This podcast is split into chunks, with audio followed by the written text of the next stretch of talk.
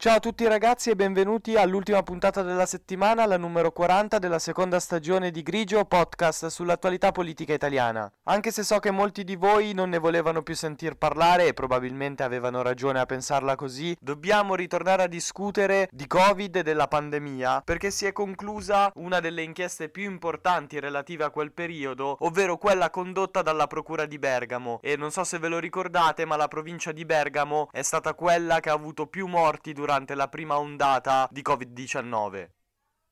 Io sono Mirko D'Antuono e questo è Grigio, stagione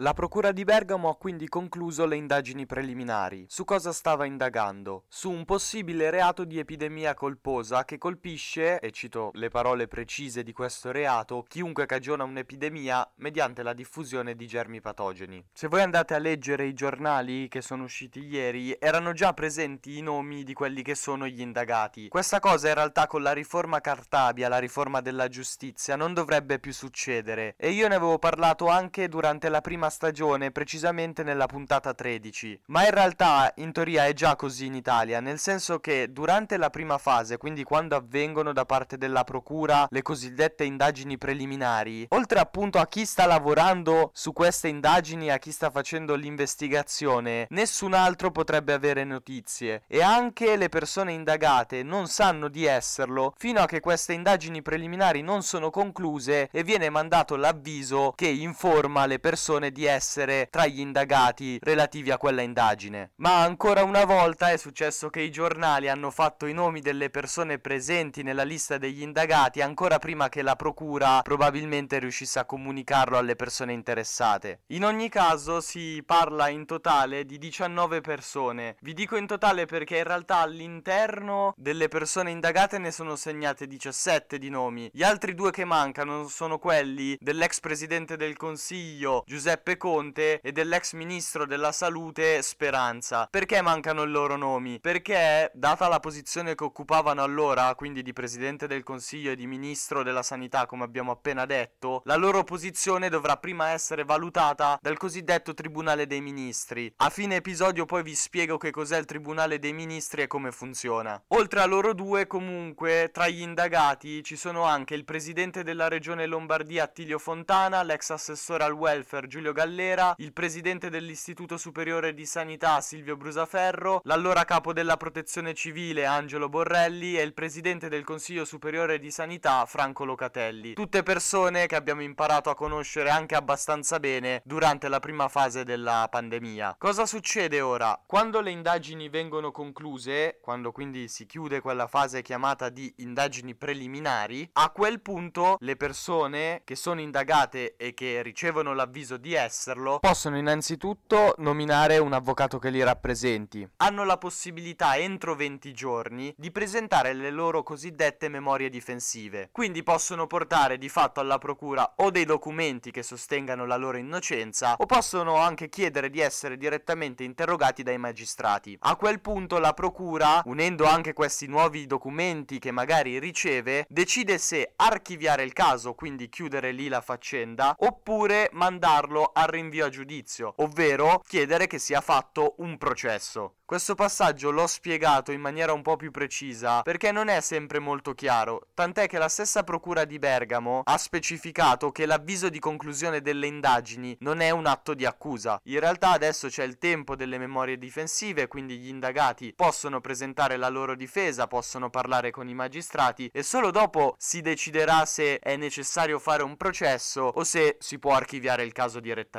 In ogni caso andiamo a capire un po' meglio come ha lavorato la procura di Bergamo. La procuratrice Cristina Rota ha lavorato insieme ai magistrati Silvia Marchina, Guido Schininà e Paolo Mandurino e diciamo che le indagini si sono svolte su tre livelli, provinciale, regionale e nazionale. I fatti sui quali si è cercato di mettere luce sono due. La chiusura e la riapertura dell'ospedale di Alzano Lombardo il 23 febbraio del 2020, quando si aveva avuto la conferma conferma della positività di due pazienti che si ritrovavano all'interno dell'ospedale e quindi si era deciso per sicurezza di chiuderlo. L'altro fatto sul quale si sta indagando ed è in realtà una cosa di cui già si è discusso tantissimo e c'erano già state tante polemiche durante la prima fase della pandemia è la mancata istituzione della cosiddetta zona rossa nei comuni di Alzano Lombardo e Nembro durante la prima settimana di marzo, sempre nel 2020. Come abbiamo detto prima, la procura ha lavorato su più fronti, quindi anche nella modalità di indagini ci sono stati diversi piani. Uno ha riguardato la Guardia di Finanza che ad esempio ha sequestrato migliaia di documenti, di mail, di chat telefoniche, ha ascoltato centinaia di persone che erano informate sui fatti. L'altra modalità è stata quella, scelta dai magistrati, di commissionare uno studio epidemiologico al microbiologo che ormai abbiamo imparato a conoscere, anche lui tra i volti più noti della prima fase della pandemia, Andrea Crisanti. Lui ha consegnato questa relazione a gennaio 2022, quindi un anno dopo che gli era stato affidato questo compito. Il microbiologo ha utilizzato anche i dati forniti dalle indagini fatte da Stefano Merler della Fondazione Bruno Kessler, che era consulente del governo durante la gestione dell'epidemia. Comunque, quello che dice la relazione fatta da Crisanti è che se fosse stata istituita la zona rossa in Valseriana entro il 27 febbraio, si sarebbero evitati 4148 morti. Invece, con l'istituzione delle limitazioni più tardi, entro il 3 marzo, si sarebbero evitate 2659 vittime. Crisanti però ha anche spiegato che la chiusura dell'ospedale di Alzano Lombardo, l'altro fattore sul quale la procura ha indagato, non sembra aver avuto effetti significativi sulla diffusione del contagio. Questo lo dice perché, secondo quanto si sa, molte persone erano ammalate di Covid prima del 23 febbraio del 2020, quindi prima che sono risultati positivi i due pazienti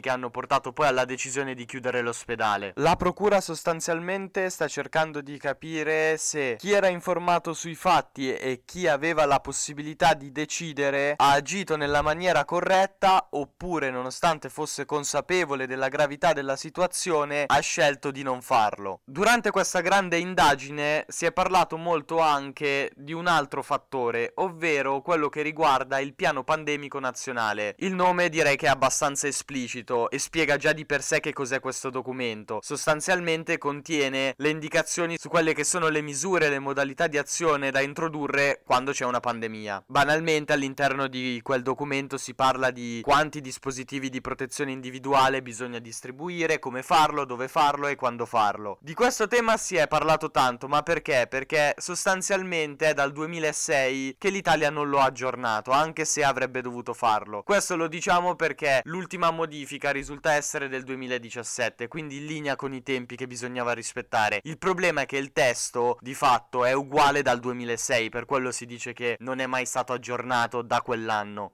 L'aggiornamento di questo piano pandemico perché è importante per la procura? Dentro ci sono tutte le procedure e le regole, come abbiamo detto prima, a cui è obbligatorio attenersi in caso di pandemia. Quindi serve per capire come giudicare i comportamenti di tutte queste persone che risultano indagate perché coinvolte nelle decisioni prese o non prese in provincia di Bergamo e quali sono effettivamente, se ci sono, le loro responsabilità penali. Vi riporto anche i primi commenti di alcuni degli indagati. Il primo a parlare è stato Giuseppe Conte e vi riporto le sue parole precise. Anticipo subito la mia massima disponibilità e collaborazione con la magistratura. Sono tranquillo di fronte al paese e ai cittadini italiani per aver operato con il massimo impegno e con pieno senso di responsabilità durante uno dei momenti più duri vissuti dalla nostra Repubblica. Ha parlato anche l'ex ministro della sanità Roberto Speranza e ha detto che in questo momento è, e vi cito le sue parole, molto sereno e sicuro di aver sempre agito con disciplina ed onore nell'esclusivo interesse del paese. Ha parlato poi anche l'ex assessore regionale in Lombardia Giulio Gallera e ha detto che chiederà, e cito le sue parole, tutto il tempo necessario per esaminare gli atti e predisporre il contraddittorio affinché possa essere accertata la correttezza delle azioni messe in campo durante l'emergenza. Come sempre, per continuare a parlare poi di questo argomento, aspettiamo di sapere se arriverà effettivamente il rinvio a giudizio, quindi l'istituzione di un processo per alcuni di questi indagati indagati o per tutti quanti, o se invece si deciderà di archiviare il caso. Come vi ho promesso prima vi spiego rapidamente che cos'è e come funziona il Tribunale dei Ministri. Fino a prima della legge costituzionale del 16 gennaio 1989 numero 1 che istituisce il Tribunale dei Ministri, per processare i ministri o il Presidente del Consiglio per reati nell'esercizio delle proprie funzioni, cosa succedeva? Che doveva essere il Parlamento in seduta comune a votare per lo stato d'accusa. Se questo stato d'accusa veniva votato, allora poi il ministro e il Presidente del Consiglio venivano giudicati dalla Corte Costituzionale riunita in una composizione speciale. A livello giuridico in Italia ogni capoluogo rappresenta di fatto un distretto. All'interno di questo distretto viene esercitata la giurisdizione, quindi nell'ambito territoriale, da parte della Corte d'Appello e all'interno di questo distretto della Corte di Appello, a seconda della città in cui serve farlo, quindi del capoluogo interessato, che viene istituito il cosiddetto Tribunale dei Ministri. Questo collegio è formato da tre membri effettivi e tre supplenti. Come si fa ad eleggere? Vengono estratti a sorte tra i magistrati che sono in servizio nei tribunali del distretto, del territorio ovviamente in cui viene istituito questo collegio. Inoltre, questi magistrati devono avere almeno da 5 anni la qualifica di magistrato o una qualifica superiore. A presiedere questo collegio è il magistrato con le funzioni più elevate o se sono tutti pari è presieduto dal magistrato più anziano. Decide per quei reati che vengono commessi dal presidente del consiglio, dai ministri, ma mentre questi stanno svolgendo la loro funzione di presidente del consiglio di ministri. È per quello che dicevamo prima che all'interno della lista degli indagati ci sono 17 nomi, ma i media hanno parlato di 19, perché Roberto Speranza, ex ministro della salute, e Giuseppe Conte, ex presidente del consiglio all'epoca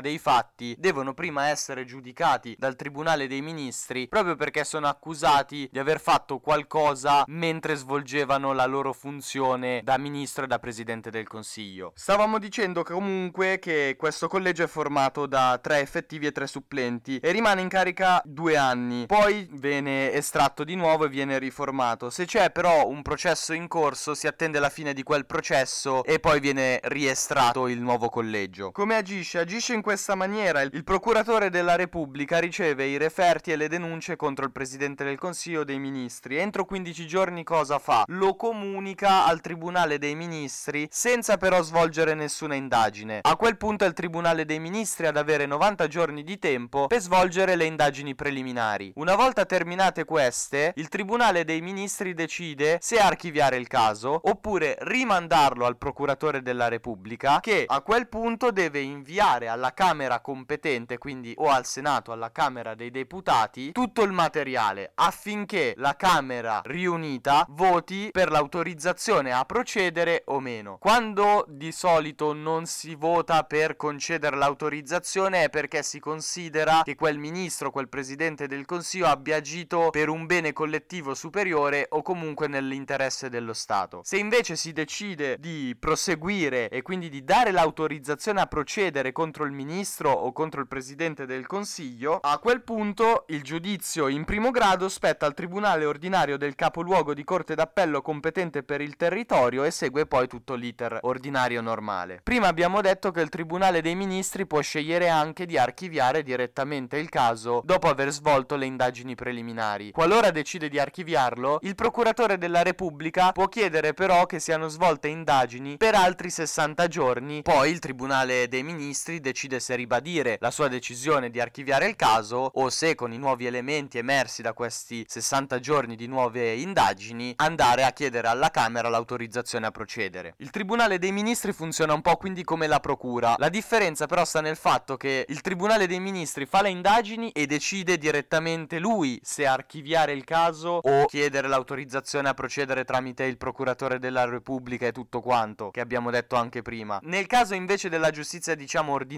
quella che conosciamo un po' di più, la procura fa le indagini, però poi non è la stessa procura a decidere se archiviare il caso o rinviarlo a giudizio, perché tutto quel materiale viene inviato a un giudice autonomo, il GIP. Ho tenuto a spiegare come funziona il Tribunale dei Ministri, uno perché l'abbiamo citato e aveva senso spiegarlo, e due perché è un elemento particolare del sistema ordinario giudiziario italiano.